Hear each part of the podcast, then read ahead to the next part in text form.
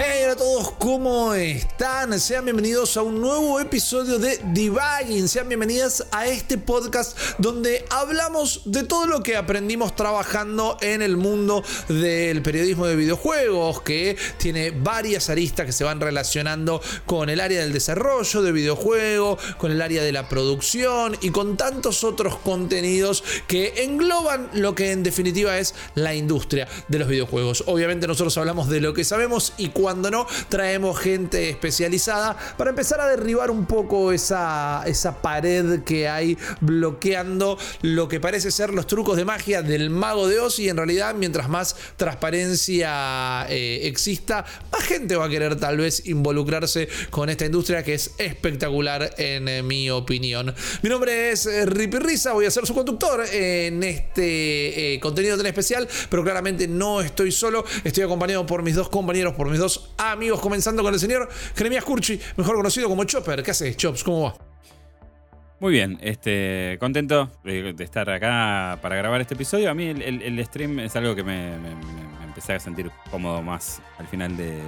No al final, sino en los últimos momentos de mi carrera, ¿no? Porque la verdad es que siempre estuve más en la producción y todas esas cosas editoriales, pero, pero la verdad que es algo que hoy nos, nos, nos atraviesa por completo y es casi diría yo el, el eje central de New Game Plus. Eh, el último momento de tu carrera hasta ahora, por favor. Hasta ahora. Porque esto, esto recién empieza. Eh, y también... quieren dar una mala noticia, no, chicos? No, no, no, no, no, no, fui al médico, no, ah. está todo bien, eh, no, se preocupen. Por favor. Pero, pero sí, es cierto que nada, o sea, ya son 15 años haciendo esto, es un montón, y este es el último, digamos, el, los últimos años, el, último tiempo, digamos, ¿no? No, totalmente. Me viejo, por favor. Totalmente. Escúcheme. Eh, creo que es algo que va a ser justamente más rico este episodio también, ¿no? La variedad de experiencias que tenemos en lo que es el mundo del stream. Y para hablar de rico y de variedad, lo tengo que presentar a él, al señor eh, Guillermo Leos. Rico pibe, Leos, ¿cómo va? Eh, gracias, gracias, amigo. espero, espero ser sabroso cuando decís rico pibe.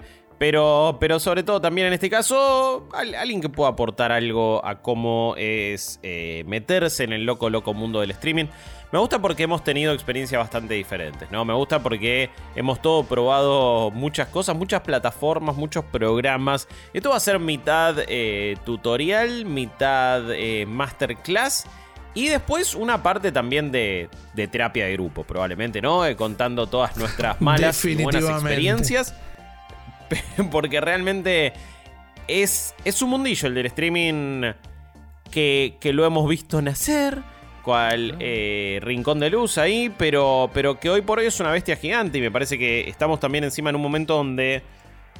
Está bien, decir que todo el mundo se quiere subir suena un poco medio raro y no tan copado, pero sí estamos viendo como, bueno, un aluvión de nuevos medios, proyectos, que está bien, se largan a streamear después y eso es lo que representa la cultura del streaming de plataformas como Twitch, de comunidades, es otra discusión, pero claramente le va a llamar eh, más la atención y despertar la curiosidad a personas más que nunca. Entonces me parece que es bastante apropiado hacerlo y también, bueno, de última, lo votaron ustedes. Ustedes en nuestros productores, en el plan Legendary de cafecito.a para New Plus, votaron que se hable sobre streaming y acá estamos para hacer eso. Exactamente, gracias a todos y a todas los que nos apoyan en las plataformas de financiamiento colectivo donde participamos, cafecito.a barra New Game Plus, co-fi.com barra New Game Plus. Ahí van a poder encontrar sistemas de suscripción en distintos tiers que les acercan distintos beneficios como describió Guillo recién, por ejemplo.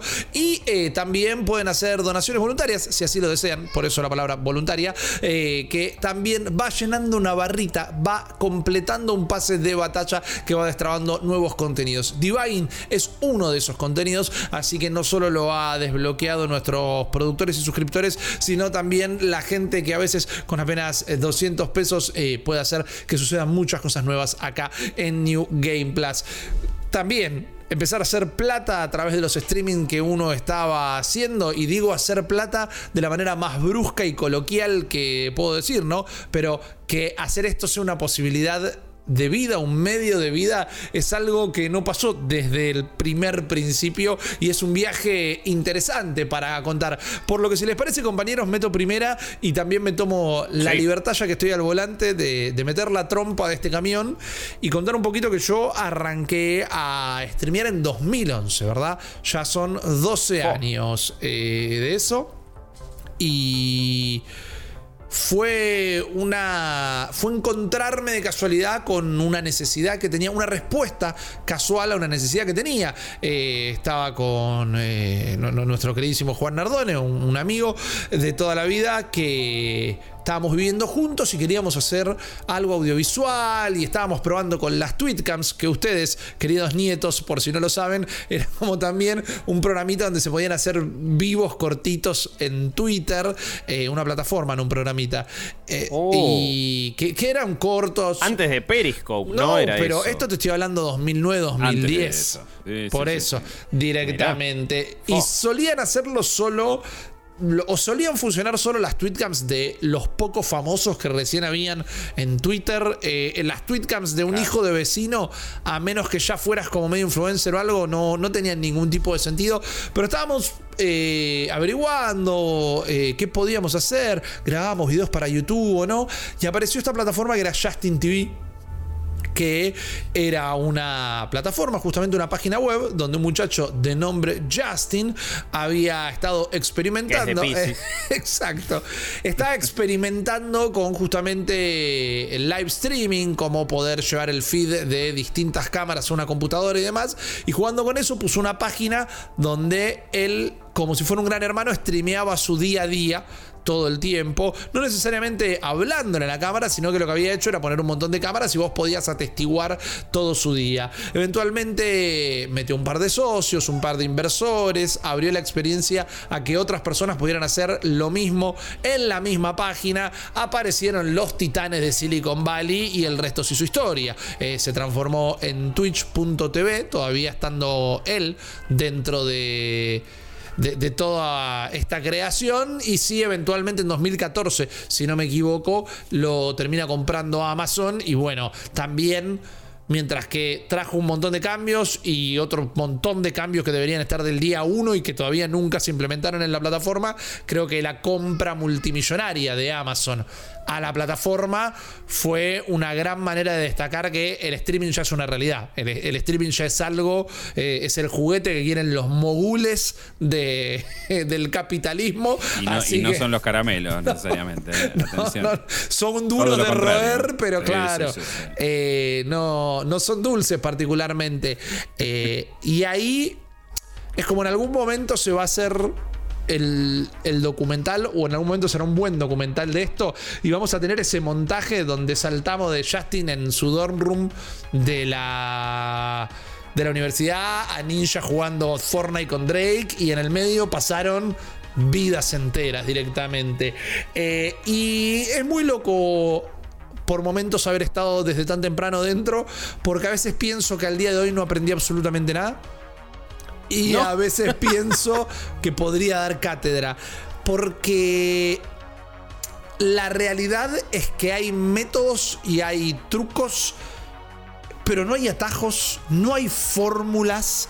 Eh, es algo que tiene para mí, mi manera de verlo, es algo que todavía tiene lo que en su momento era la banda de garage yendo a tocar al festival que le diera bola y quizás eran buenos y quizás en el lugar indicado alguien los terminó viendo y ahí empezaban a crecer porque hay gente seguramente haciendo contenido brillante con un espectador eh, y hay gente que quizás su contenido no está tan bueno, no estoy tirando beef y tiene miles de seguidores porque también es una plataforma donde no importa tanto la capacidad de producción que tenés, sino el producto que seas vos.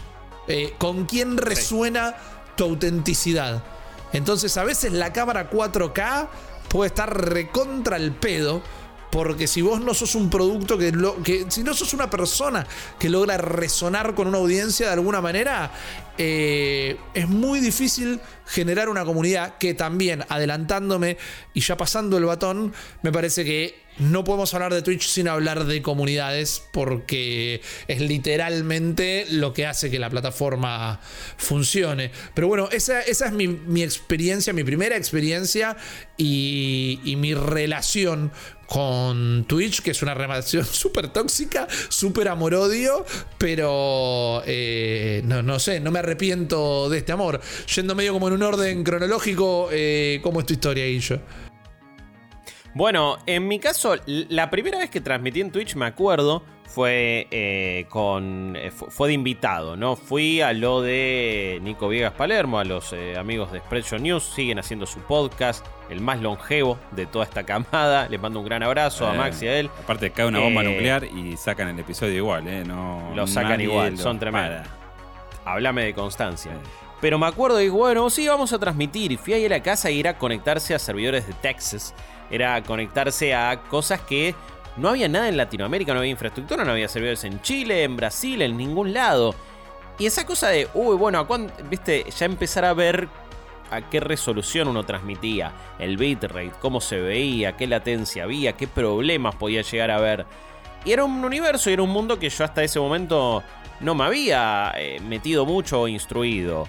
Me acuerdo que hasta ese entonces seguía laburando en radio, hacía mis cosas pero no era contenido audiovisual realmente.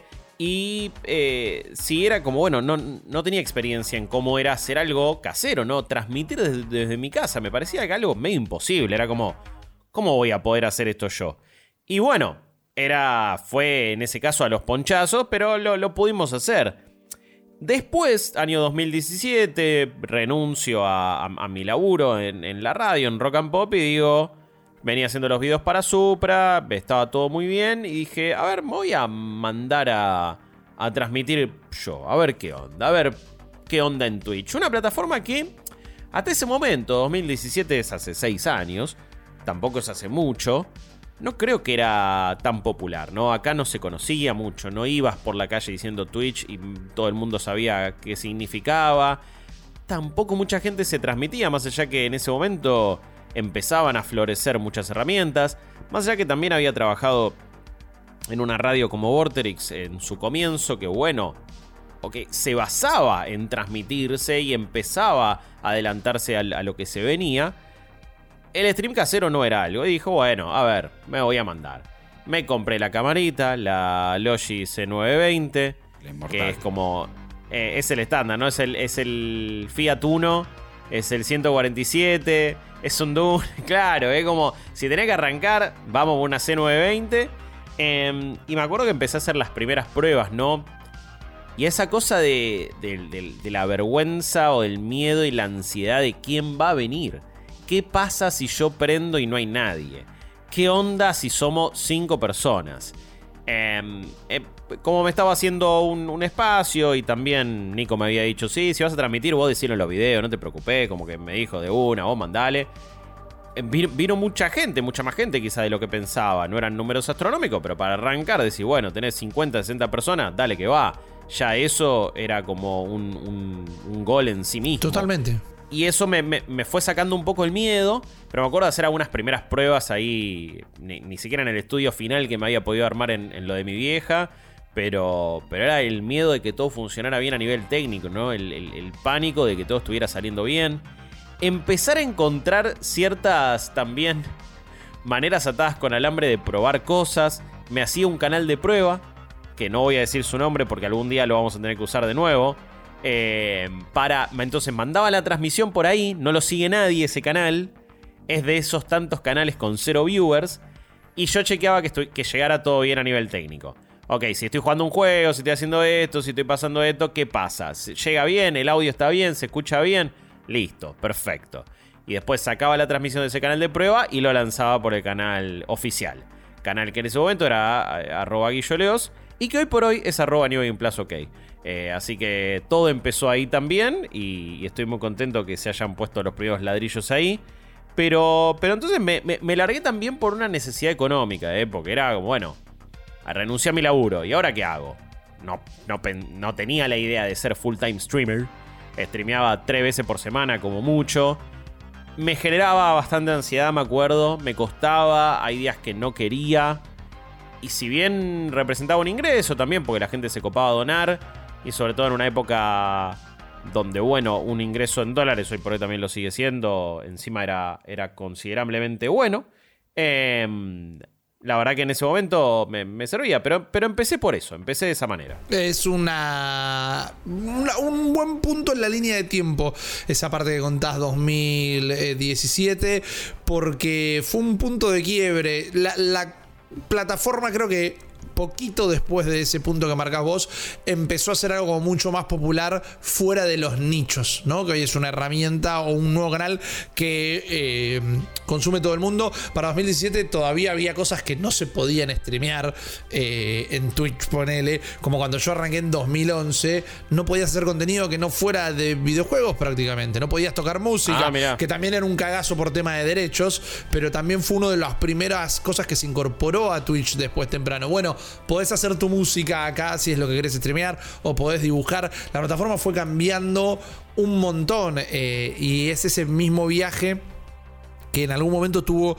YouTube, que tal vez no muchos recuerdan el YouTube del 2005, que eran 3, 4 videos mega falopa, y hoy es una plataforma. Era el Rickroll, eh, LOL Internet y un par de giladas más, ¿viste? Es como todo meme era medio falopa. Eh, es Moyojo, lo de los chavales de Pokémon. Esos fueron los primeros que hicieron un contenido eh, como un formato en YouTube directamente. Bueno, Twitch creo que tuvo esa misma relación en ese punto eh, que, vos marcabas a continuación del mío. Y después está el viaje de Chops que como vos decías, lo agarraste en la etapa más actual. Correcto, yo el, primer acercamiento que tuve con streams fue cuando empecé a laburar en, lo, que fue, en lo que era Loaded. En aquel momento eh, estaban experimentando con un formato que se llamaba Game Riders, que fue esto en 2013 más o menos. No me acuerdo de la plataforma, supongo que habrá sido en, Twitch. Eh, pero bueno, había hecho. Sí, era en Twitch, era en Twitch. Era, no sé, creo que estuve una vez con, con Erwin, después con, con, con Fichinescu, no sé, pero fueron poquitos la verdad es que no tenía mucha idea ni a quién le hablaba ni cuánta gente había.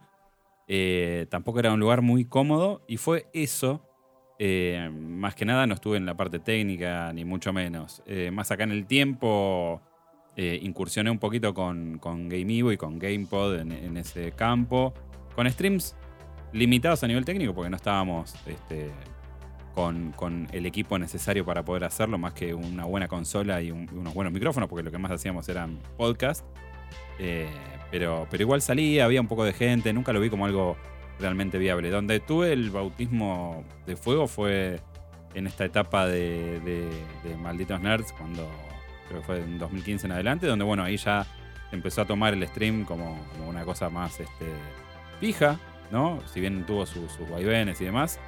Eh, y empecé a meterme más en la parte técnica, eh, a trabajar con los equipos que había en ese momento, que eran webcams eh, que estaban buenas, pero que como que no se sabían usar del todo bien, eh, programas como el XSplit. y empezamos como a resolver y atar con alambre un montón de cuestiones.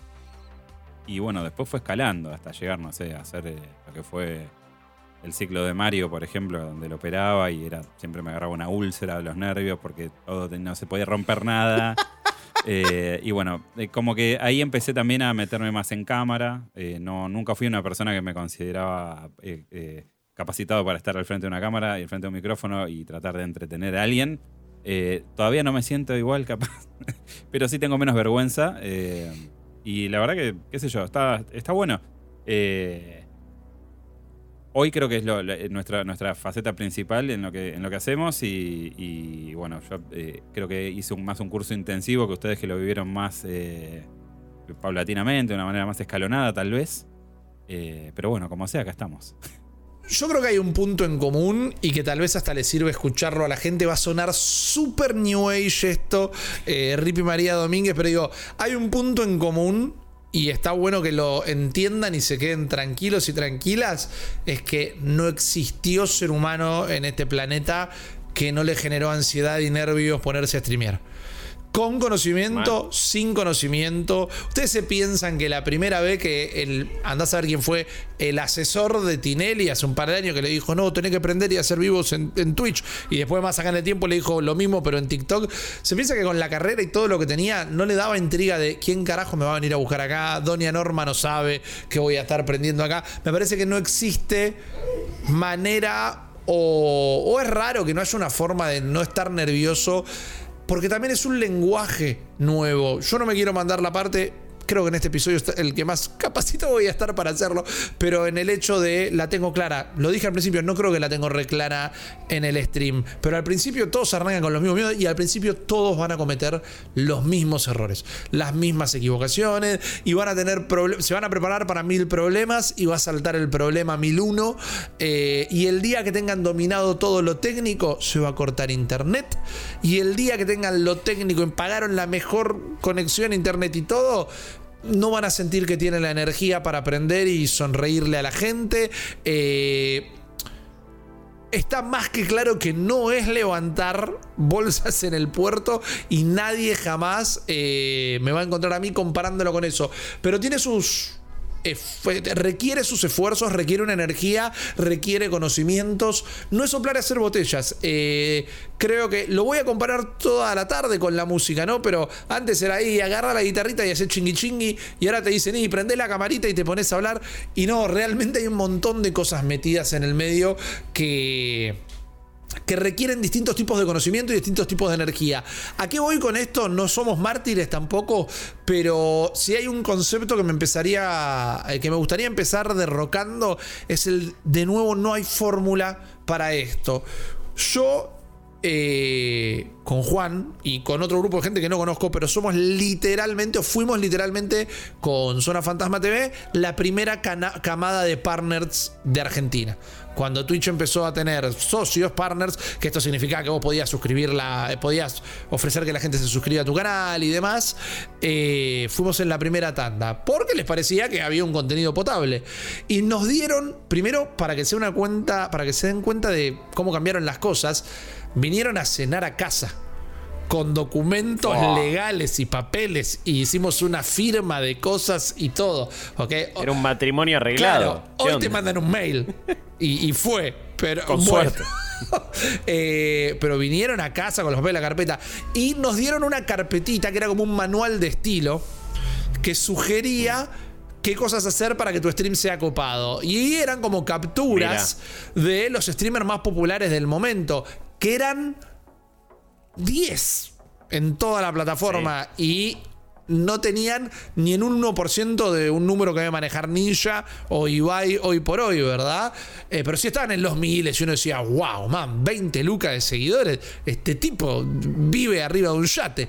Eh, y curiosamente, todos los consejos eran, y ponete un gorro loco y habla con el chat y eh, tené, si estás jugando, no dejes de hablar con la gente. Y era como, pero estas son todas cosas que ya estamos haciendo, digo, si prendes en Twitch y no vas a estar respondiéndole a la gente, o ya no ponía, nosotros hicimos encima todo el primer año, siempre medio disfrazado, con una máscara de peleador, una gorra de Goofy que tenía yo, digo, eso también me golpeó del lado de, y pero si estos son las personas que tienen miles de joder y nosotros hacemos lo mismo, ¿por qué no está pegando?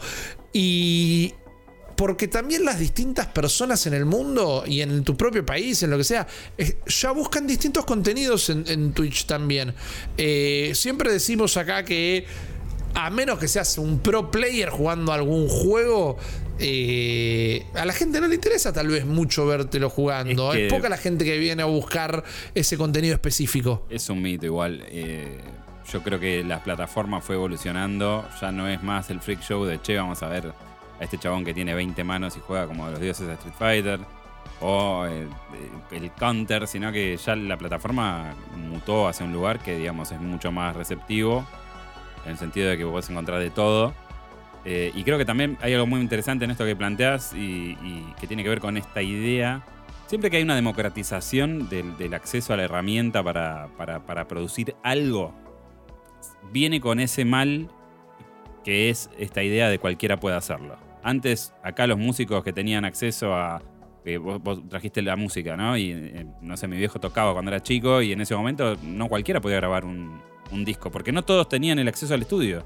Y eso requería un montón de cuestiones que, por ejemplo, eh, antes no todo el mundo tenía para el equipo para hacer stream. Hoy es relativamente accesible y casi que cualquiera lo puede hacer. Y, y da la impresión de que cualquiera realmente puede prender la cámara. Y nada más lejos de la realidad. O sea, eh, hay mucha gente. O sea, yo, honestamente considero que cuando un producto es bueno, es difícil que le vaya mal. Siempre en algún punto, tarde o temprano viene. Eh, nadie que hace un buen producto se queda con un pool de una X cantidad de, seguidores o de gente en vivo. Que, digamos, el tema de las métricas siempre es un poco espinoso, pero la verdad es que es una de las formas en las cuales eh, a vos te miden en la plataforma y es una de las formas en las cuales lo puedes convertir en un sustento, ¿no? Eh, entonces, Claro. no es tan sencillo. eh, pero bueno, siempre que se democratiza, este, ocurre, ¿no? Esto de tener esa No, y aparte, no es tan sencillo por, por muchos motivos. Primero, por, por lo que vos ya decías. No es tan sencillo mandarse a hacer. Está bien, voy a hacer. mm, eh, Voy a decir una obviedad. No es tan sencillo mandarse a hacer ningún tipo de profesión, ningún tipo de producto, ningún nada. Me parece que lo que a veces sucede es que a esto no se lo considera tanto una profesión, una carrera, o a veces desde algún lado cuesta pensar que lo es. Entonces es, bueno, es un hobby, es un pasatiempo y ya fue. Me largo a hacerlo, probamos. Pero no, no te pueden mandar a hacer radio de la nada, periodismo de la nada, tele de la nada y tampoco stream de la nada. Sobre todo también porque me parece que subió mucho la exigencia del público en general. Eh, si bien a veces parece que el estilo, y a veces no parece porque los números lo dicen, que el estilo muy casero y muy así nomás garpa en, en una plataforma como Twitch, eso no significa que detrás no hay una idea, porque es casero a propósito, es Claro. eh, con una cama de fondo a propósito, a veces. A veces es accidental, a veces no. Em, pero ese streamer que está con su cama de fondo y todo así nomás, tiene un Shure de la concha de la lora, tiene una cámara impresionante 4K, está transmitiendo con un internet del carajo, entonces bueno, y sí, tenés todo eso, se escucha perfecto, lo tuneó esa persona o se lo tunearon directamente y se lo dejaron perfecto para que apriete un botón y transmita. Que está, que está buenísimo, por cierto. Ojalá también en algún momento tengamos a alguien así que lo haga. Pero, pero entonces no es tan sencillo. Y ahora a lo que voy es que todo ese público, ese público supermasivo de streaming, se acostumbró a ese estándar de calidad. También a ese estándar de cercanía, de nuevo, con la cama de fondo y la ropa por cualquier lado. Pero todos suenan bien, todos se escuchan bien. Mm, si se corta, perdiste un 10% de la gente que estaba ahí, ¿eh? Entonces, esas cosas hacen que no, no te puedas largar a hacer stream así nomás. Y me, acuerdo que cuando arranqué, mucha gente, que igual esto es algo que por suerte los tres coincidimos mucho y es, me parece, algo, es una marca registrada nuestra, es que le daba mucha bola al chat y hablaba todo el tiempo con la gente y era un ida y vuelta constante y le daba mucha pelota. Y me, lo celebraban y como yo arranqué a dije, me parecía rarísimo, digo, ¿por qué me están celebrando esto? No, no, en teoría no es lo que corresponde, en teoría no es lo que habría que hacer. Y quizás otras personas estaban más concentradas en jugar, ¿no? En lo que está pasando en esa partida y en ni siquiera entretener de esa manera. Pero, pero como que bueno, mm, de, entrada tuve, tuve esa visión y creo que se van conectando con algunas cosas, ¿no? De, de la mayor exigencia también del público de contacto con el creador de contenido, de un contacto más de vía directa. Y esas, esas son las cosas que tenés que prestar atención porque si no te comen. Definitivamente, vemos en esto que vos describís, eh, con la parte de la interacción al público principalmente, eh, el advenimiento del IRL, ¿no? El advenimiento del just Sí. chatting que se comió a la plataforma, una plataforma donde seguía siendo principalmente para jugar videojuegos y empezaron a aparecer lo que cocinan, lo que pintan, los que cantan, mil variantes que se fueron permitiendo y hay casos que para mí son históricos en la plataforma, históricos en la cultura del hombre, que exista un género de entretenimiento que sea comer y un género de entretenimiento que sea dormir son hitos en la cultura. Para mí, si me permiten una expresión muy chabacana, pero yo considero que no solo la vio venir, pero Andy Warhol eh, se arruinaba los pantalones si vivía en esta época, viendo cómo eh, de repente alguien comiendo una ensalada de papa que la financió a través de Kickstarter estaba haciendo millones de dólares por pararse delante de una cámara como una ensalada de papa. Digo, es arte, literalmente es arte, pero también demuestra lo errático y lo aleatorio que es todo acá no quiero ser, o no quiero que sonemos fatalistas, porque sé que no lo somos. Eh, estoy de acuerdo con todo lo que dijo Guillo.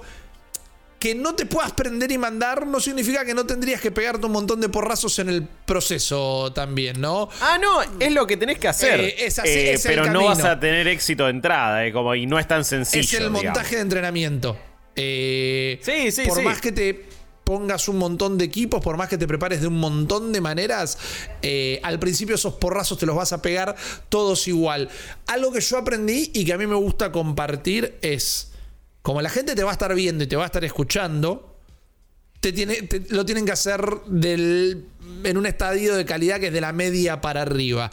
No es necesario arrancar con un Shure o no es necesario arrancar con una audio técnica. Preocupate porque te vean y porque te escuchen, sí. Pero también veo a la gente, que entiendo que es un fetiche, ¿eh? porque ¿A quién no le pasa que va a volver a jugar la pelota después de 10 años y se quiere ir a comprar los botines más caros del local? Los Mercurial Vapor. claro, los que usa eh, Messi, ¿viste? No, todos estamos en esa. Pero una cosa que yo tal vez no recomiendo es todos los streamers nuevos que ves que están streameando para menos de 5 personas y tienen todo el estudio de ladrillo a la vista y su logo hecho en el cartel de neón y le cuelga el Shure y todo y digo, ok, esa es como la estampita de, del que su sueño es ser streamer. ¿Viste? Y, no hacer un contenido en particular, tal vez. Yo digo, que te escuchen y que te vean bien. Y el que te vean es rediscutible porque hay gente que nos está viendo eh, en un celular en el 85, llegando a Quilme a 480. Pero. Si me preguntás, es más importante el audio que el video. Definitivamente, definitivamente. Escuchame, en, en, en el J5 no se nota. No acomodarlo. J5 que tenés la webcam de la, de la compu, ¿eh? No, no, no hace tanta diferencia.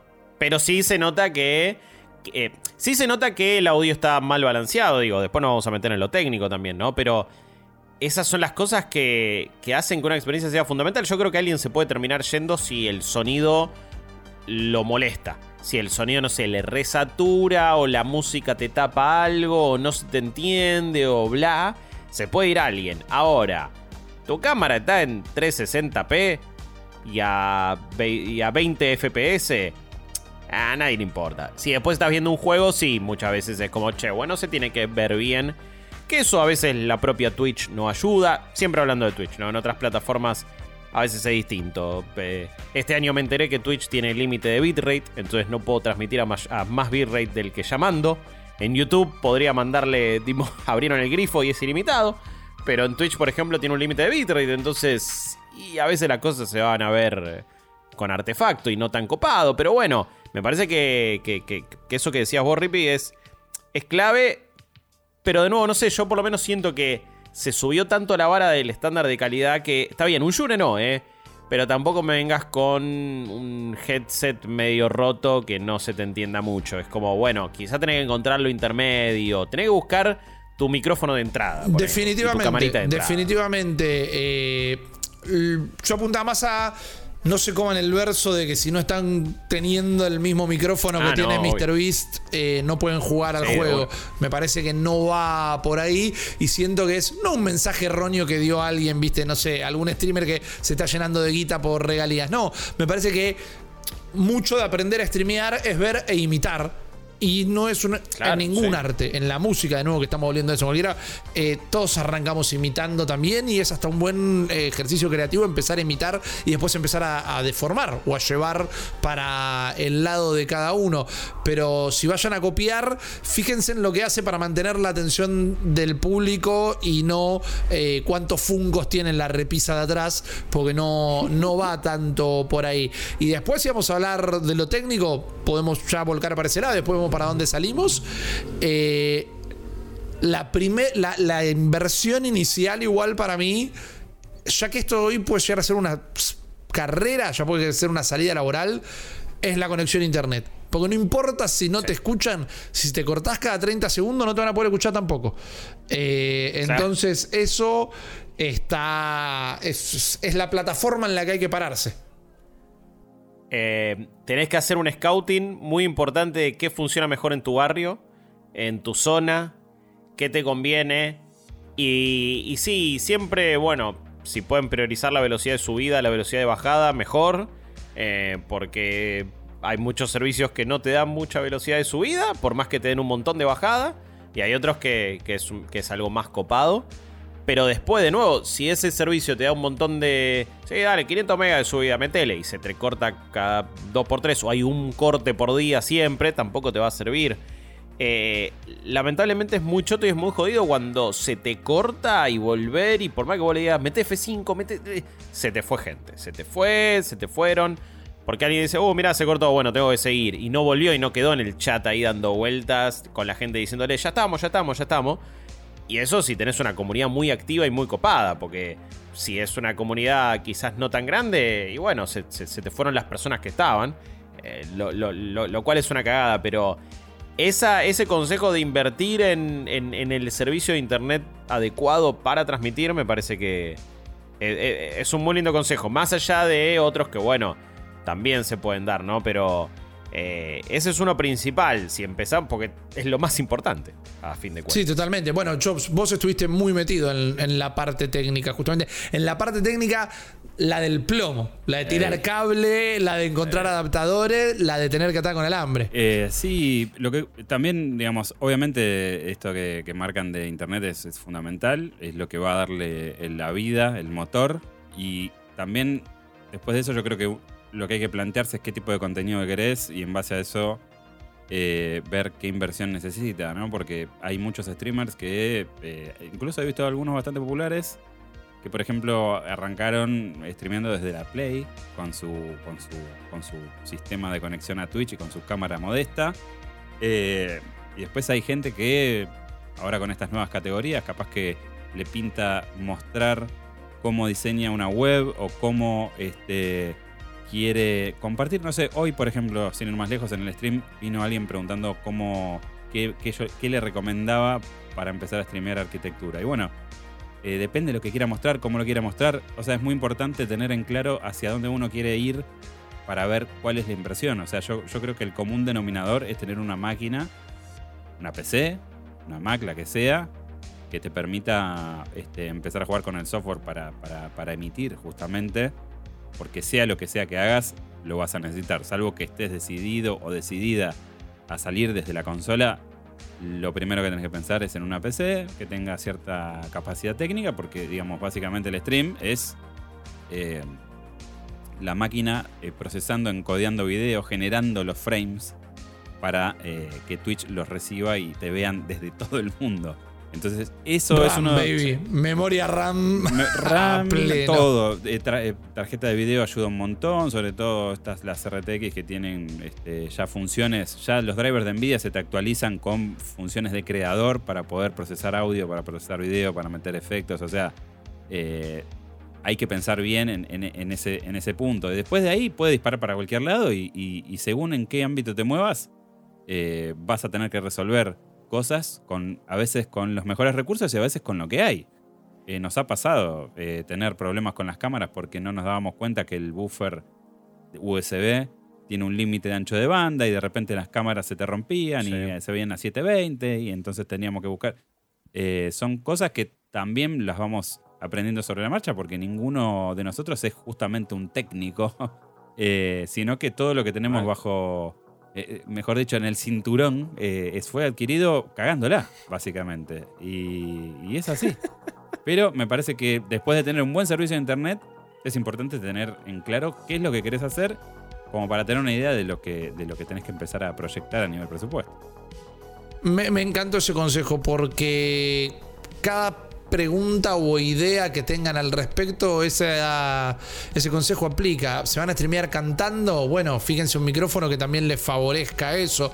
¿Se van a grabar haciendo piruetas o algo, te, vas a streamear, no sé, haciendo ejercicio o algo, bueno, un buen micrófono direccional que te tome de lejos, tal vez, porque un si vas a estar saltando la cuerda, vas a tener puesto un corbatero, la gente va a escuchar. ¿Viste? y va a ser todo, rarísimo. Olvídate. Eh, entonces también no es necesariamente el equipo más caro, es el más adecuado al tipo de stream que vas a estar haciendo. Bueno, cuando em, empezamos New Game Plus, por ejemplo, ¿no? Y estábamos haciendo los streams ahí desde acá. Y era el estudio anterior. Y está bien, eh, tenía un Yeti, ¿no? Gran micrófono, buena onda. Y al ser tres, se complica, maestro, porque estás ahí y no te capta bien. Por más que estuviéramos en hilera, estábamos codo a codo, ¿no? Estábamos los tres pegados uno al lado del otro. Y el sonido no, no era ideal, entonces no nos podíamos sentar a hacer un podcast ni nada.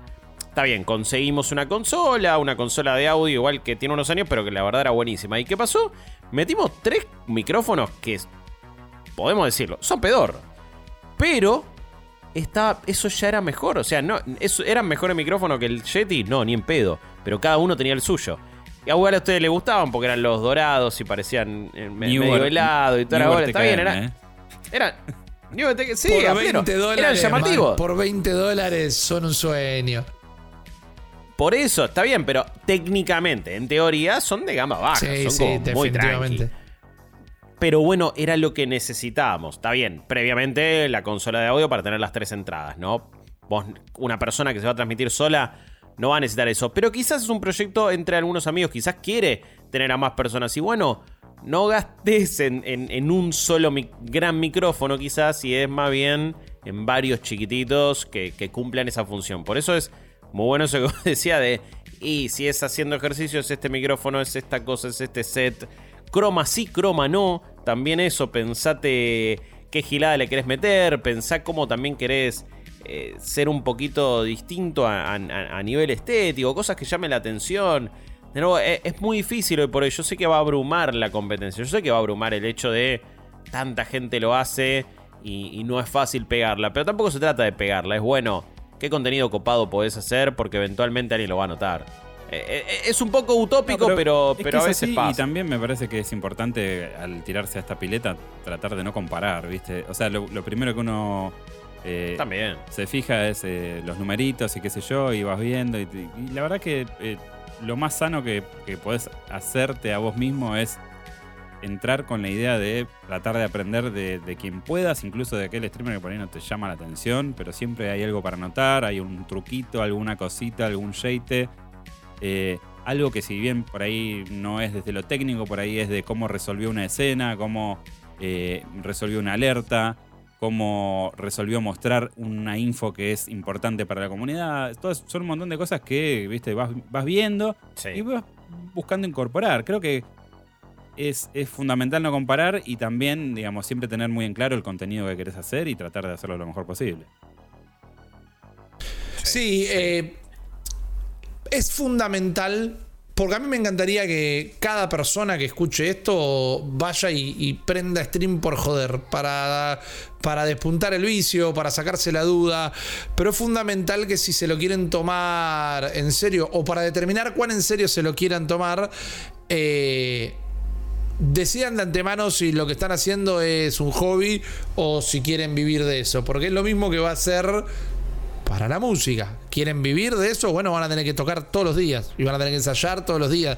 ¿Quieren ser futbolistas? Van a tener que salir a correr todos los días, entrenar todos los días y darle al arco todos los días. Eh, no hay manera de... De nuevo, no hay atajos, no hay maneras de solucionar esto de la nada, no hay manera de construir una audiencia de, la nada. No, claro. Eh, entonces, ustedes pueden tener todo dominado y pueden tener una buena idea, pero esa buena idea la tiene que descubrir alguien y se la tiene que contar al amigo y se la tiene que contar al amigo. Eh, no hay que compararse con nadie. Y es un juego de paciencia también. Y es un juego que si se quieren dedicar a esto de manera profesional, va a implicar, aun cuando nosotros lo hacemos y hasta podemos discutir eso y hasta podemos contarles cuánto discutimos esto entre nosotros fuera de cámara. Pero ustedes quieren vivir de esto y lo más probable es que tengan que aprender todos los días. Eh, y quizás tengan que hasta emular eh, un horario de oficina. Porque los streams también funcionan cuando son largos. Sí, cuando estás ahí un tiempo importante metiéndole. Siempre tiro el mismo consejo yo, pero me doy cuenta que aplica para un montón de cosas. Y es formen parte ustedes de comunidades, porque hablamos mucho de comunidad, ¿no? Y, y también veo que en nuestro caso hay mucha gente que también se pone a streamear. Y si vos estás ahí en, tu palo, eh, sea quiero streamear algo de cocina. Bueno, fíjate quién está haciendo ya contenido de eso, metete, participar en el chat, presentate. Tampoco lo hagas solamente con ese fin, qué sé yo. Bueno, quizás es algo muy maquiavélico y es un plan medio te estás metiendo como un doble agente en una comunidad, ah, cosa de caer bien y después, y después tirar el chivo y que te vengan a ver. Pero bueno, de última hiciste el laburo, de última hiciste esa.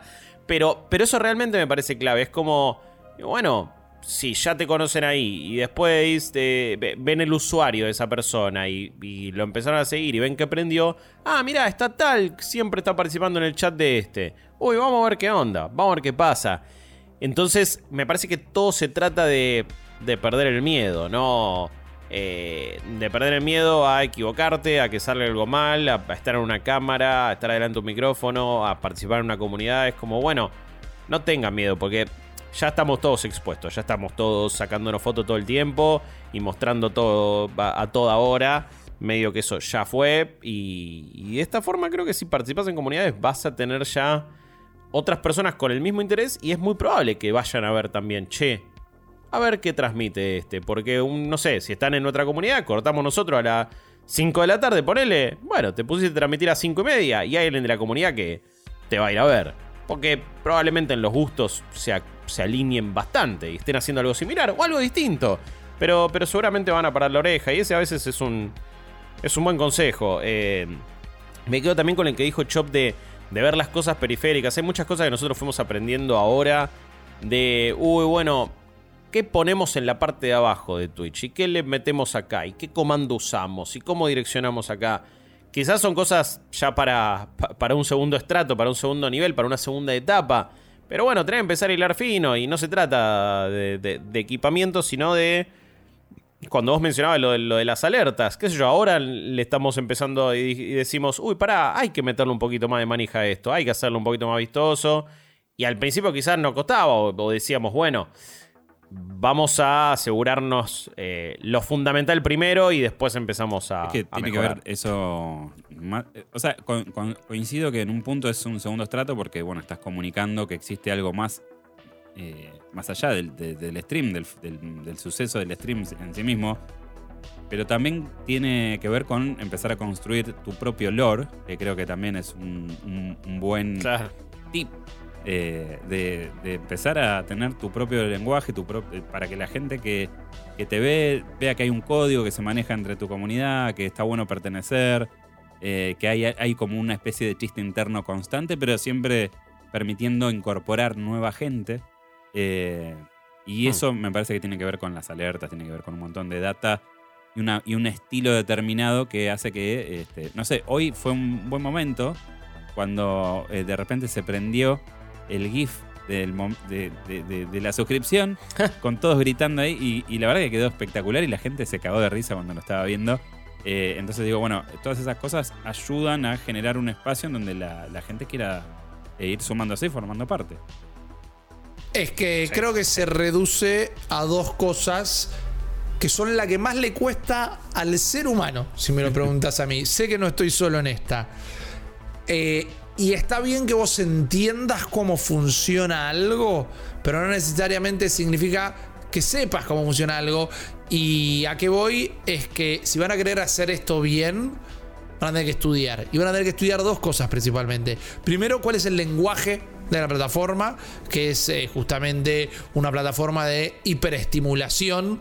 Es una plataforma donde tenés que cautivar la audiencia de tu público constantemente. Es una plataforma donde hay ciertos lenguajes, como las alertas que se disparan, los GIFs que se disparan, cómo utilizas los puntos de tu canal, los emojis que pones para la gente que se suscribe a tu canal. Y por otro lado, tenés que estudiar las normas del canal, porque te puede llevar a muchas sorpresas. No necesariamente algo grave, pero eh, che, me, me, bañaron el canal. ¿Y qué hiciste? Nada, empecé a tomar vodka hasta que me desmayé en cámara. Y no, no se puede. No, me, me banearon el canal. ¿Qué pasó? Y no, ahí la saqué y empecé a hacer el helicóptero. Y como, no, desnudo tampoco se puede. Eh, pero también hay cosas más finitas como, che, soy partner, puedo empezar a cobrar suscripciones, se, llega tu primera suscripción es, che, pero esto es un porcentaje de, de, toda la gente que se suscribió. Y sí, la plataforma se queda con un porcentaje que es grande hasta cierto punto y después cambiaron las reglas. Les puede pasar lo que nos pasó a nosotros con Guillo. Digo Guillo porque Chopra en ese momento no estaba trabajando con nosotros, por ejemplo. Eh, Twitch dijo, vamos a regionalizar el precio de la suscripción y van a poder pagarlo mucho más barato. No en manera local, pero en vez de costarle 5 dólares, ahora les va a costar 2 dólares. Y es como, no, man, eso nos, nos, arruina la economía. No, vas a ver que como ahora hicimos eso, la gente se va a poder suscribir más. Y no pasó. Y encima no es que no pasó, sino que dijeron, igual por los primeros, eh, por el primer año, vamos a darles un subsidio. Si ustedes streamean determinada cantidad de horas eh, por mes, nosotros les completamos como si la gente todavía estuviera pagando el full price de la suscripción. Y yo me acuerdo el día que anunciaron eso.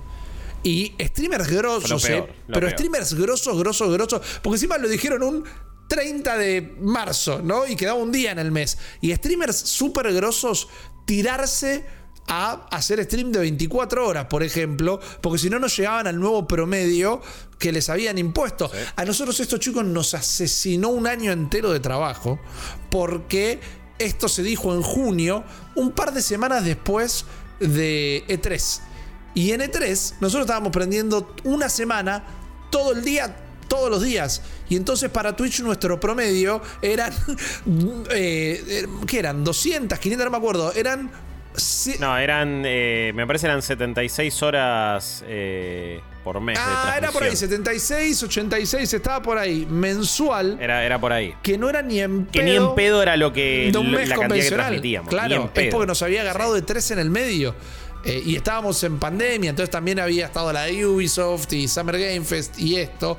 Y entonces de repente, por un año, tuvimos que intentar completar un montón de horas y hay gente que se la recomió y se perdió el subsidio porque ni se enteró tampoco. Eh, entonces es fundamental leer las reglas y normativas de la plataforma. Y hablando de, plataformas, hemos pasado por varias, hemos experimentado lo que es Twitch eh, a nivel comunidad, que por ahora no veo... No sé por qué, quizás es algo medio que está instalado ahí en el imaginario colectivo y no necesariamente Twitch hace algo al respecto me cuesta ver cómo en otras se forman las mismas comunidades. No las siento en YouTube, no lo siento en otras plataformas de streaming. Hemos probado también, bueno, en nuestro caso por Malitos Trovo, pero tenían que ver también con acuerdos económicos que había que hacer para poder seguir haciendo ese laburo. Em, hoy por hoy hay mucha discusión con lo que está pasando con Kik, que para mí es Buya o Trovo 2.0, pero en este caso no es asiático, sino que es estadounidense viene de lado que cuando lo averiguás tiene todo que ver con el mambo de las apuestas. Mm. Las principales figuras de ahí son mega rancias. No hay ningún tipo de regla. Entonces es como, ay, somos re edgy. Y acá se permite todo. Entonces, si querés transmitir el Super Bowl, transmitilo. Y todo. Un día van a dinamitar eso a nivel copyright. Y un día la movida de, sí, vení acá que te damos un montón de porcentaje de suscripciones. Se va a agotar porque la guita no va a estar.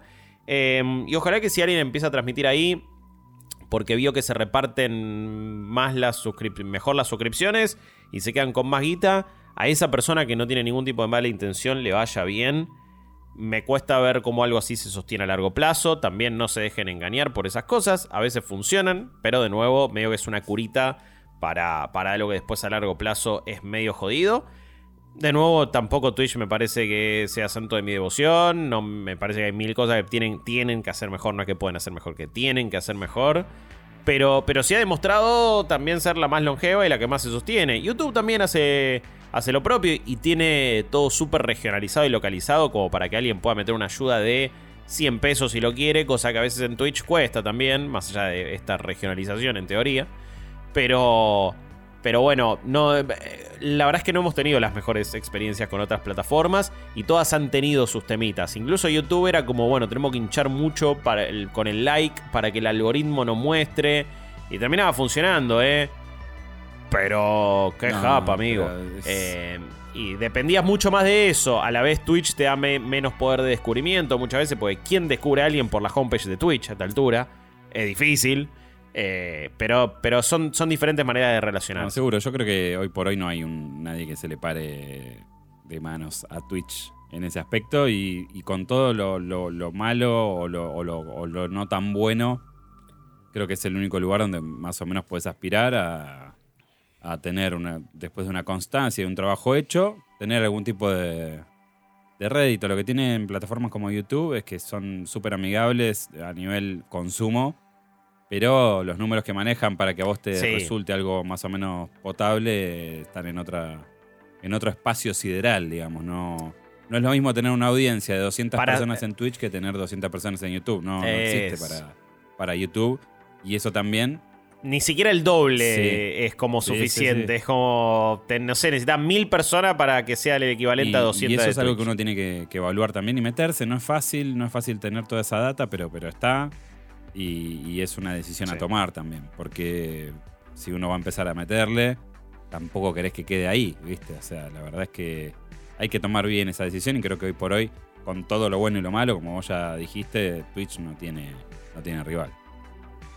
Sí, lamentablemente es como, viste, nunca te metas en la cocina de un restaurante o, cómo funciona un gobierno. Twitch tiene que cambiar un montón de cosas, pero por algo también es la que mejor funciona. Por algunas cosas que decís, ¿por qué no me permitís streamear de esta manera? ¿O por qué no me permitís eh, manejar las pautas publicitarias que le cortan la transmisión a las personas de otra forma? Bueno, pero así está siempre en pie también la, la plataforma. Sí, hay un montón de cosas que tienen que cambiar y esto es fundamental que lo sepan. Tampoco es que han habido tantos problemas últimamente, pero el propio creador o creadora de contenido es responsable de las del comportamiento de su comunidad o los pueden hacer responsables a ellos si van a bardear a otro creador o creadora de contenido. O sea, la moderación es una herramienta fundamental, sobre todo cuando oh. empiecen a crecer y no tienen que crecer mucho, ¿eh?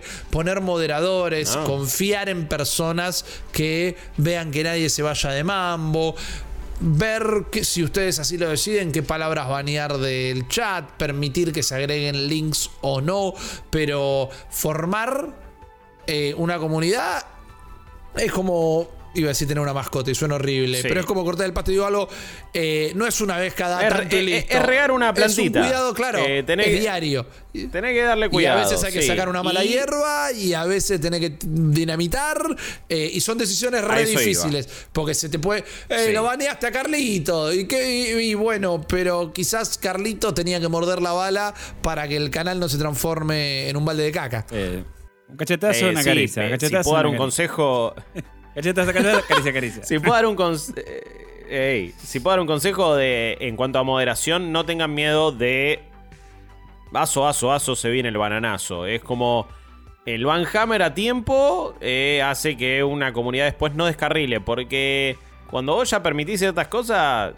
De nuevo, cuando ya son bastantes personas, pero de nuevo, son 50 personas, ponele que es un montón eh, para un stream. Y bueno, si alguien se desubicó, tenés que hacerlo porque lo que, lo que hemos visto durante todo este tiempo es que la persona que a la que baneas después termina volviendo, en general. Si quería estar ahí, vuelve. Créeme que hasta vuelven algunos que nos vienen solo a bardear. Y después, eh, me parece que te lo agradece mucho la persona que está ahí, vio esa acción y dijo, ah, mira, mira cómo este pibe no quiere que se diga tal cosa. no quiere que se bardee de esta manera.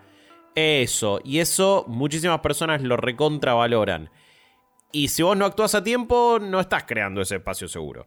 Eh, de nuevo, parecen cosas que quizás no, no, te vas a preocupar de entrada, pero y bueno, y se juntaron 20 personas a hablar y va a haber 20 personas con opiniones de todo tipo.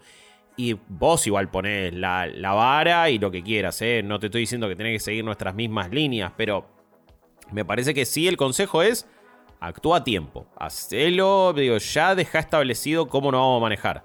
Eh, o sos rockero o sos careta, como diría sí, sí. muchas veces. Eh, hay que ser de una u otra manera y tenés que plantarte en, ese aspecto. Eh, pero la, moderación es, jodida, es jodida. siempre te da calor, pero bueno, después tenés que estar confiado. Tenés que establecer reglas.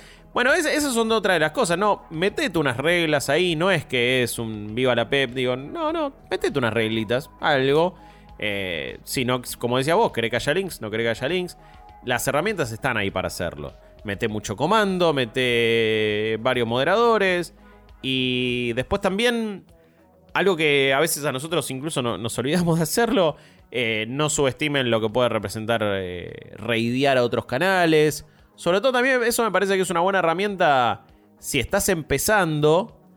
Mandate quizás para alguien que, de nuevo, que quizás ya formás parte de esa comunidad y caele con un raid porque se va a notar. La, gente va a decir, uy, mira, cayó el canal de tal.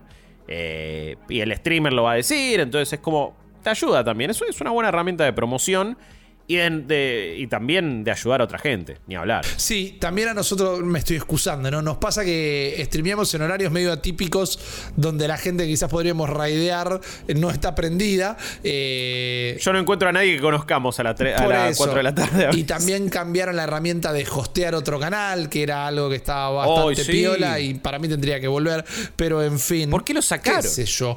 Eh, Vuelvo rápidamente a algo que había dicho Chopper para después abrir una nueva sección de debugging. Eh, y es que la interfaz, eh, también conocido como el overlay que ustedes pongan, si oh, quieren poner una pantallita donde ustedes están adentro de un Game Boy y eh, el juego aparece dentro de una tele, o este fondo azul que corre detrás nuestro para la versión audiovisual, o el tamaño que quieran que tenga sus cámaras, las alertas, quieren poner un loguito, una mosca del canal, etcétera.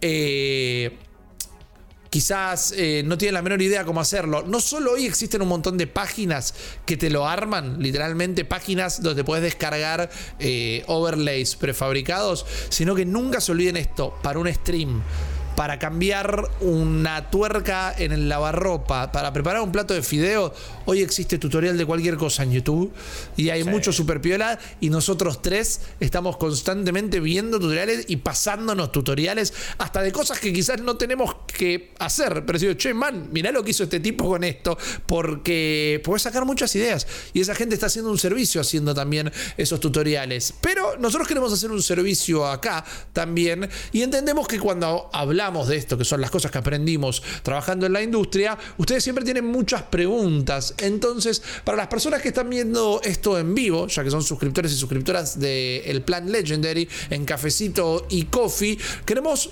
permitirles que eh, tengan la oportunidad de hacer estas preguntas Elegiremos tal vez las que no recaigan en temas de los cuales ya fuimos explícitos, eh, pero también pueden disparar cosas que no charlamos. Eh, queremos leerlos, queremos responderlas al aire, queremos que formen parte de este podcast y también queremos justamente disparar eh, dudas. Yo voy a estar trabajando un poquito como moderador de la ONU, las voy a agarrar, las voy a leer, las voy a ir pasando a los muchachos, pero no tengan miedo de extendernos estas consultas que tienen, porque hay temas que tal vez no pasamos o algunos que está bueno reforzar. Por ejemplo, y esto sirve también porque viene el lado de la experiencia personal, Sebastián Fernández dice, ¿cuáles fueron sus palazos de los cuales sienten que aprendieron más? Es una gran pregunta. Eh, Guillo mueve la cabeza como diciendo, yo esta la tengo. Eh, a ver, sí, me, he aprendido primero algunas cuestiones técnicas, obviamente. He aprendido que si querés transmitir jugando y vas a jugar en PC, o necesitas un maquinón, o no sé, pedirle a alguien otra PC y una notebook y con una capturadora juega porque nunca subestimes lo que un juego le puede consumir de CPU a, una máquina. Y cuando vos transmitís, por más que hay mucho proceso que lo hace la, la, placa de video, también la placa de video va a estar haciendo procesos en el juego, y te va a consumir una bocha y... Sobre todo también si alguien se va a, armar una máquina para empezar a streamear. No, no, necesariamente digo, uh, me armé una máquina para jugar. Yo me acuerdo que me había armado una maquinita, tranqui, en realidad estaba bastante bien. Qué sé yo, tenía una 970, la había comprado y no pensaba streamear al principio. Entonces no le di mucha bola al CPU. Y después sí me puse a transmitir. Y quería transmitir PUBG y quería jugar en la misma máquina. Y tenía que ponerlo en 720 al juego. Tenía, era, era medio modo potato, era modo papa de repente. Y no era tan sencillo. Y no los estoy empujando a, che, vayan y cómprense otra PC pero es como, guarda, es una alerta, no es tan sencillo. Acá, gracias a la gente de Insumos Acuario, tenemos una muy buena máquina. Y en general, en la mayoría de los juegos puedo jugar y transmitir de esa máquina. Tiene un CPU del carajo, entonces se lo rebanca. Pero de repente cayó un juego mal optimizado, por ejemplo Last of Us parte 1 en PC, que te consume más CPU de lo que debería y cagaste. Como, ah, listo, porque este juego está mal optimizado, no lo vas a poder mostrar como corresponde, quizás, o no vas a tener el mismo tipo de experiencia. Entonces ahí es como atentos. Y después sí, quizás es mejor ahí empezar a transmitir jugando en consola, invertir en una capturadora de video. Nunca viene mal, eso te puede servir para un montón de cosas. Eh, y siempre es mucho más sencillo transmitir jugando. Transmitir con una PC y jugar en una consola.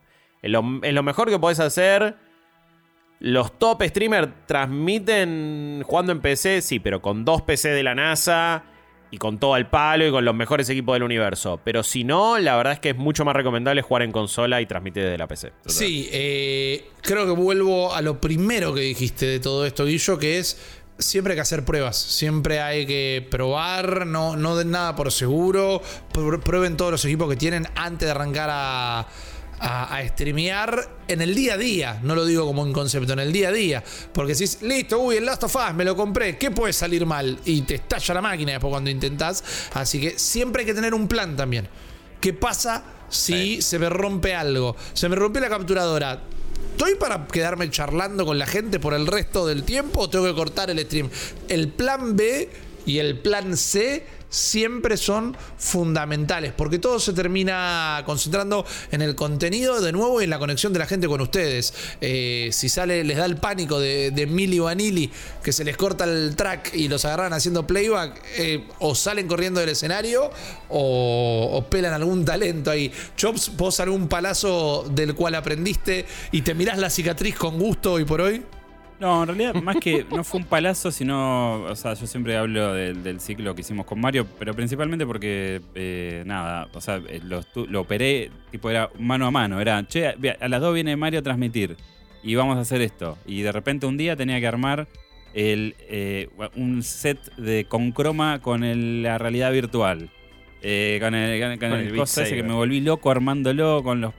Bueno, Después que esto, que no, no hay tolva, que el retorno, que no sé qué, con el explit que se, se, pinchaba y la transición en video que no sonaba, y, viste, y, era como.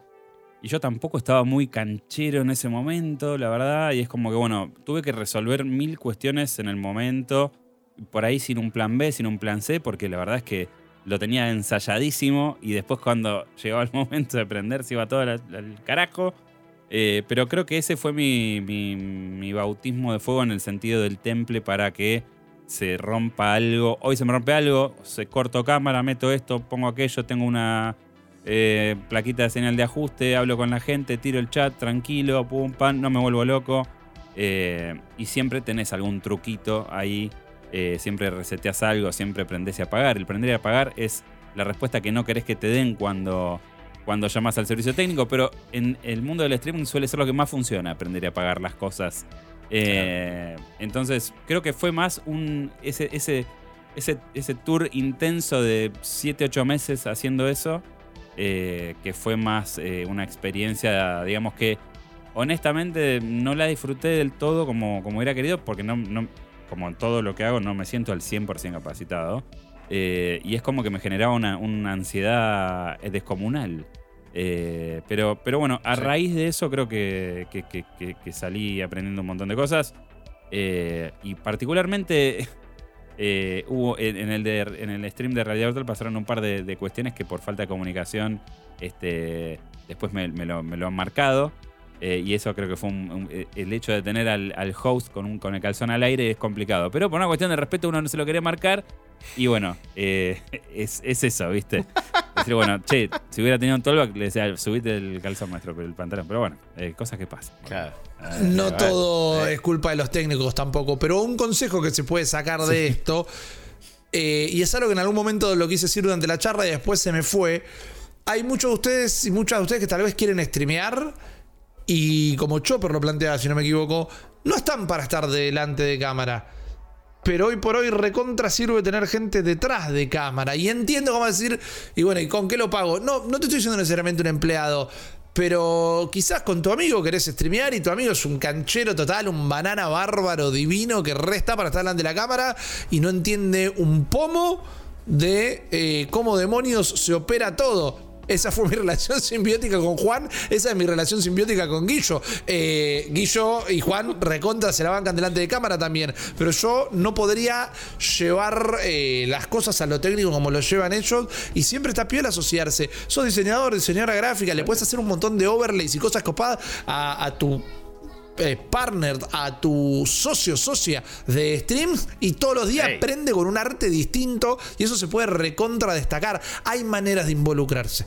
hay, maneras de involucrarse y no siempre hay que estar delante de cámara. De hecho, ese era mi, rol en su momento. En ese, en ese periodo de tiempo en el que estuve trabajando, eh, lo que hacía mucho era, eh, teníamos varios segmentos y cada uno tenía su estética y tenía transiciones distintas y todo, y era eh, usar el XSplit casi como si fuese un TriCaster. Y lo que yo hacía era preparar técnicamente todo ese overlay y todas esas animaciones eh, y no estaba necesariamente en la cámara. A veces sí, pero generalmente estaba involucrado en otro nivel y que también te sirve para aprender y es, y es un laburo total. Definitivamente. Tenemos otra pregunta interesante de Rodrigo Pablo Escudero que dice, ¿cómo manejan el tema de los copyright? Siendo que ustedes están mostrando cosas con derechos de autor, juegos, música, ¿los desmonetizan? ¿Les restan de sus ingresos? Y esto es algo que está dentro de lo que yo les decía de lean las normas de la plataforma. Porque otra cosa que tiene esto es que como con la tecnología sucede asiduamente que avanza de manera exponencial, se generan un montón de vacíos legales, porque no hay normas para cosas que en un momento no se pensaron posibles.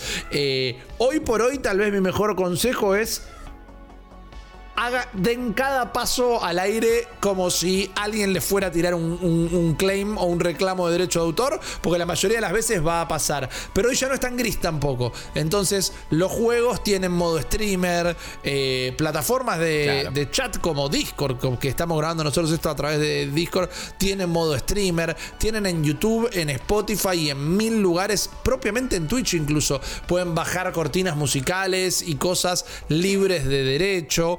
Eh, pero sí, las consecuencias están, pero en un momento también aparecieron las consecuencias sin que hubiera eh, un lugar donde pararte. Hoy también ya hay respuesta a todos los temas que tienen que ver con los derechos de autor. Ojo, también depende mucho de cada plataforma. Por ejemplo, en Twitch, si vos estuvieras pasando música, sí, después el stream va a estar muteado. No te deberían llegar un claim como diciendo, che, esto queda como un strike hay acá un reclamo de derecho grosso. Eso en general va a suceder con cuestiones de transmisiones, con otras cosas que no se tienen derecho. Me refiero a un espectáculo deportivo, por ejemplo. Em, pero quizás a vos te conviene pasar esa música. Porque después la gente no lo ve tanto en el VOD. Porque en tu plan de monetización no importa si lo subiste a YouTube. Y porque de última la guita vos lo hiciste con suscripciones o con una ayuda en cafecito o en coffee o en lo que sea. Eh, en nuestro caso, por ahora no es que nos copa eso. Me, parece que si hay mucha gente que está streameando LOL mientras mete una lista en Spotify con todos temas licenciados de cualquier banda porque está copado y porque eh, está bueno para el, para el que lo ve y, y le sirve A veces me parece que queda un lenguaje que quizás hasta a alguna persona le haga perder un poco de guita, pero es medio que la convención. Pero no se asuste tanto por eso. Todo depende de cómo vos lo monetices. Porque lo máximo que te puede pasar es que te muteen esa transmisión. O ese pedazo de transmisión, de hecho. En YouTube es un mundo completamente diferente porque ahí sí, si vos haces guita con las views de YouTube, te tenés que cuidar de absolutamente todo. Hay un montón de claims mentirosos de una empresa de Bielorrusia que te dice que tiene los derechos de tal cosa, de tal tema y de tal cortina y muchas veces es mentira, pero el sistema de YouTube para tratar de zafar de eso es muy choto y no te ayuda. Así que YouTube es otro mambo. En nuestro caso, por ahora, la monetización no viene de, no, dependemos de YouTube. Entonces, si hay algo que hoy un día hablamos de, no sé, dibujito del principio de los 2000 y lo tiramos en el stream y después ese stream se cuelga en YouTube, no pasa nada si no lo podemos monetizar. Lo importante es que no lo bloqueen, lo importante es que no le caiga un strike al canal. Pero YouTube es súper quejilloso para monetizar cosas y es muy jodido los algoritmos que usa para detectar te, sacan un segundo y medio que se escucha re de fondo y te dicen, no, flaco, te, está pausado este video. Eh, también, esto es más que nada con la música y con ciertos trailers o ciertos contenidos. Eh, específicamente con los juegos, mm, digamos, si bien es cierto que tienen eh, son propiedades intelectuales, tienen derecho de autor, tienen un montón de cuestiones, también existe lo que se llama el uso justo. y generalmente sí se entiende que va por ahí el asunto, ¿no? Uso justo quiere decir. Hasta, Nintendo, lo entendió. Nintendo no te dejaba streamar sus juegos y te tiraba claims eh, para que para bajarte y ahora es como que dicen, bueno, sí, evidentemente no, esto no es algo que nosotros podamos controlar ni monetizar, así que no nos deja de, interesar, pero el uso justo justamente te, protege para que vos puedas hacer un contenido a partir de otro contenido. Distinto es que vos eh, quieras montarte una estación de radio y pases música con copyright eh, o, como decías, retransmitir un, evento deportivo o un evento que tiene derecho, eso, eso es muy jodido. Pero con particularmente lo que son los juegos, que también preguntaba eso este, eh, Rodrigo, digamos, tenemos esa protección que, es netamente una ley norteamericana. Sí, y después al final del día termina estando la. Quiero decir esa criolla, tal vez no es el mejor término, pero de los palos se aprende y si tiras algún contenido de anime y te va a llegar un claim. Eh, vas a. Oh, sí, anime ni lo toquen, eh. Ni lo hay, este, hay estudios de juegos que te bardean si pasaste el trailer del juego. Hay estudios de películas que bardean si pasaste el trailer de la película. Entonces hay cosas que ya sabes que, bueno, de este estudio, de esta distribuidora, de esta compañía, pongo fotos. Y, y no un video. Sí.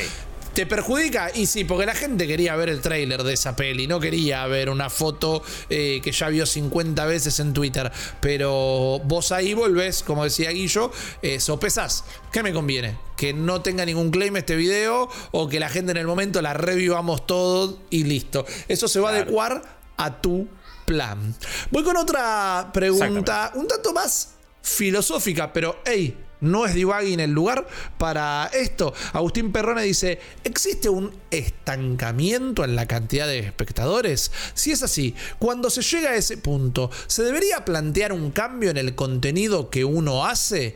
Eh, y eso me gusta la mm. pregunta porque me parece que te la podemos responder o te podemos dar nuestra impresión de tu pregunta, de nuestra experiencia general, ¿no? Porque me parece que no se limita al stream. Eh, abarca un programa de tele, abarca un programa de radio, abarca lo que es hacer contenido y que ese contenido o la perpetuidad de ese contenido dependa de la gente te preste atención y que cada vez se sume más gente. Y si se está estancando, primero, de nuevo, no hay que volverse loco con la curva de crecimiento del canal. Eh, si está bueno seguirla. Si viene creciendo, creciendo, creciendo, creciendo, creciendo y se pone recontra plana, algo pasó. Ahora, si viene creciendo, creciendo, creciendo, creciendo, creciendo y de repente empieza a crecer más de a poquito, es normal también. Es normal tener estos eh, explosiones de, seguidores.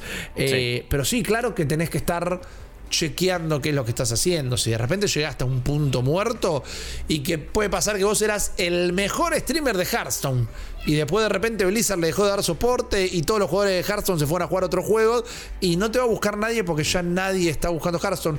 No se mueran en esta, no se mueran en esta colina, pero Twitch tiene medio como un meta a veces tenés que estar jugando al lanzamiento del día y a veces es como, no, man, pero yo soy re fanático de este juego y lo voy a seguir jugando. Pues si no lo mira absolutamente nadie y vos no sos una persona como súper carismática jugando específicamente el juego de los autos locos de Family y no, y el canal no va a, a notar un crecimiento.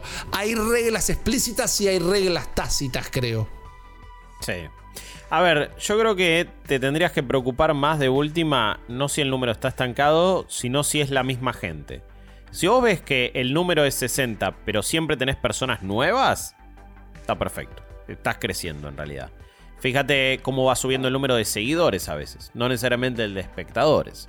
Eh, fíjate qué horarios funcionan mejor. Prende en otro horario. Y de repente a ver quién entra. Y si es otra gente, ya estás ganando. Después, eh, sí, Twitch tiene un meta. Conviene quizás jugarlo cuando arrancás asumo, no sé, en general nunca hemos jugado mucho al meta de Twitch. No hemos sido eh, necesariamente por el juego del momento. Cuando coincidió es porque el juego nos gustaba, porque queríamos jugar Fortnite, porque queríamos jugar Warzone, por algo. Sí, quizás acá estamos hablando de, bueno, comunidades establecidas como la nuestra. Sí jugá al meta de tu comunidad y sabe leerlo y sabe entenderla.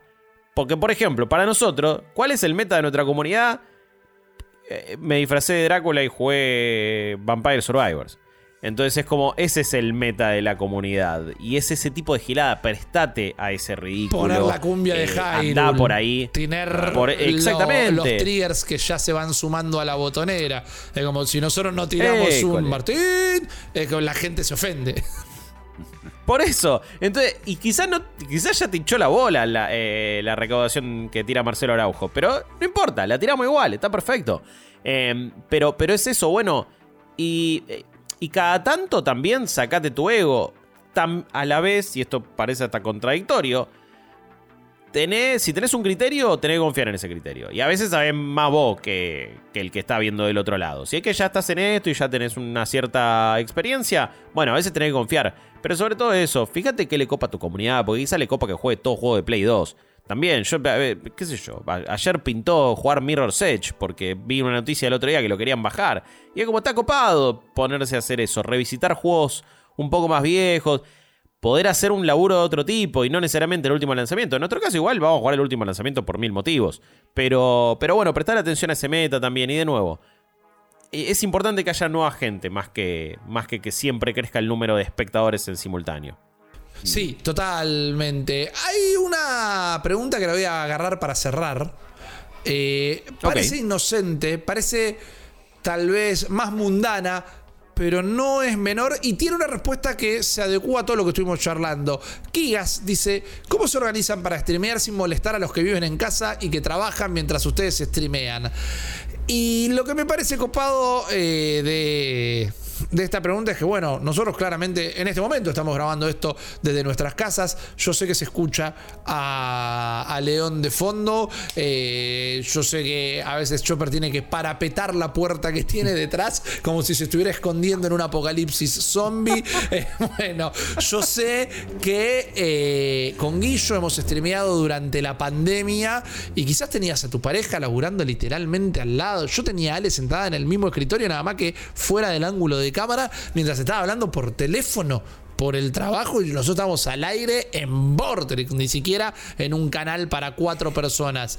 Entonces, no te puedo decir cómo acomodar tu vida particularmente, Kigas, pero sí te puedo decir que, de nuevo, esto no es hombrear eh, bolsas en el puerto, pero de repente a veces eh, requiere que acomodes un montón de cosas de tu cotidianeidad, tu cotidianeidad. Porque no todos somos yankees que viven en, casas de Durlock, pero que cada ambiente tiene 50 metros y tenés un playroom en la casa o podés tener un lugar donde te cerrás un biombo y listo. Yo muevo así la cámara y ahí está la cocina, la puerta de entrada, eh, la parte que no ordeno de la casa porque sé que no entra en el plano. Eh, ¿Cómo haces? Mi mejor consejo es hacete amigo de que eso va a pasar. Hacete amigo que quizás si vivís en un dos ambiente con tu pareja, las condiciones idóneas no existen.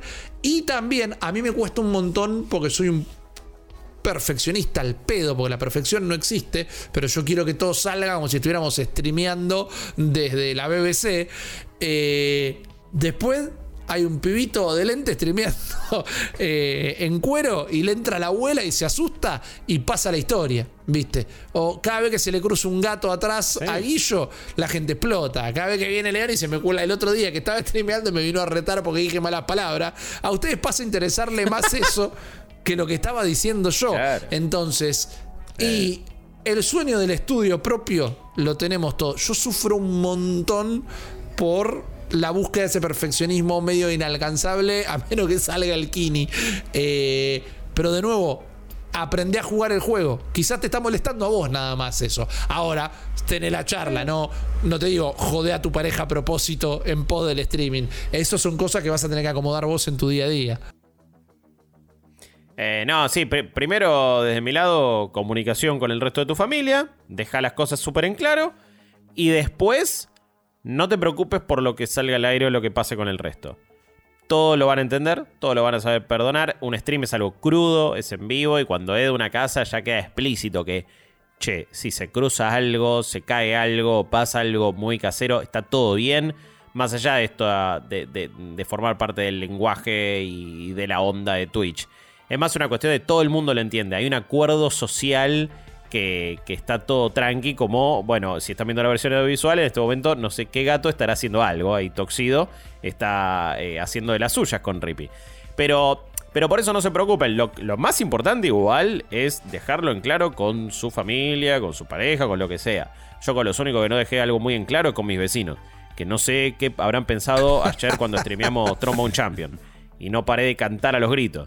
Eh, pero salvo eso, lo más importante es estar en buenos términos, en buenas condiciones con el resto de su familia. No molesten por demás, no sé, qué sé yo. Eso en realidad no les puedo decir no griten, porque si está todo bien, está todo bien. Es como hacer a que te pinte. Pero no te preocupes por lo que sale o no. Siempre y cuando no sea algo que rompa con los términos y condiciones de la plataforma, está todo bien. Y, también eh, es un. El tema eh, familiar es muy de la convivencia. Esto al final de cuentas no, deja de ser una actividad que, bueno, en nuestro caso es nuestro sustento, pero también puede ser tu hobby y es entra dentro de los, los términos y condiciones de, las relaciones que tengas, ya sea con tu viejo, tu vieja, si vivís con tus viejos o con tu, con tu pareja. Eh, es como, bueno, es un espacio que puede ser propio, puede ser compartido, pero, pero que, tranquilamente se puede poner sobre la mesa. Y, y bueno, yo qué sé, eh, yo en este, caso estoy eh, hago los streams de la mañana, los hago desde mi habitación. Eh, y a la noche voy a aprender desde acá también. Y sí, requiere, che, mira, voy a hacer esto. pero, pero todo se charla, tampoco es, digo, che, voy a hacer una fiesta electrónica, una rave acá en la habitación y rompo todo. O sea, son cuestiones súper trancas. O sea, es, es, charlarlo y, ya está, porque también en nuestro caso es como, como decíamos, es, nuestro laburo eh, y medio que lo, tenés que llevar adelante. Eh, a mí me pasa que, también, o sea, eh, ahora tengo el, cuarto un poco más presentable, pero estuvo mucho tiempo en obras, tenía la pared horrible, faltaba pintar y a mí me ponía re mal. De hecho, el croma lo había conseguido para poder este, no mostrar eso o después empecé a blurear. Eh, y después te das cuenta que en realidad no importa tanto eso, eh, sino que le pone el gustito.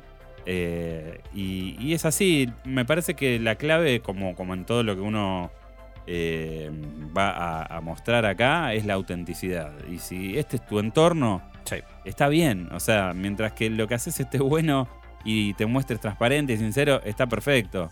lo mismo, viste, que, que hablamos de, che, bueno, la vergüenza, qué sé yo la verdad es que cuanto más auténtico seas, eh, o auténtica, eh, auténtique, em, eh, mejor va a ser. Mejor va a ser para vos, te vas a sentir más cómodo y, también para, la gente que te va a estar mirando. Que al final de cuentas es eso, porque más allá de que juegues, que cocines, que te dediques a hacer música, que quieras este, hacer lo que sea, creo que lo que cambió para mí en esta plataforma es que se convirtió en un punto de reunión y un punto en donde la gente quiere buscar compañía y sentirse cómodo con alguien.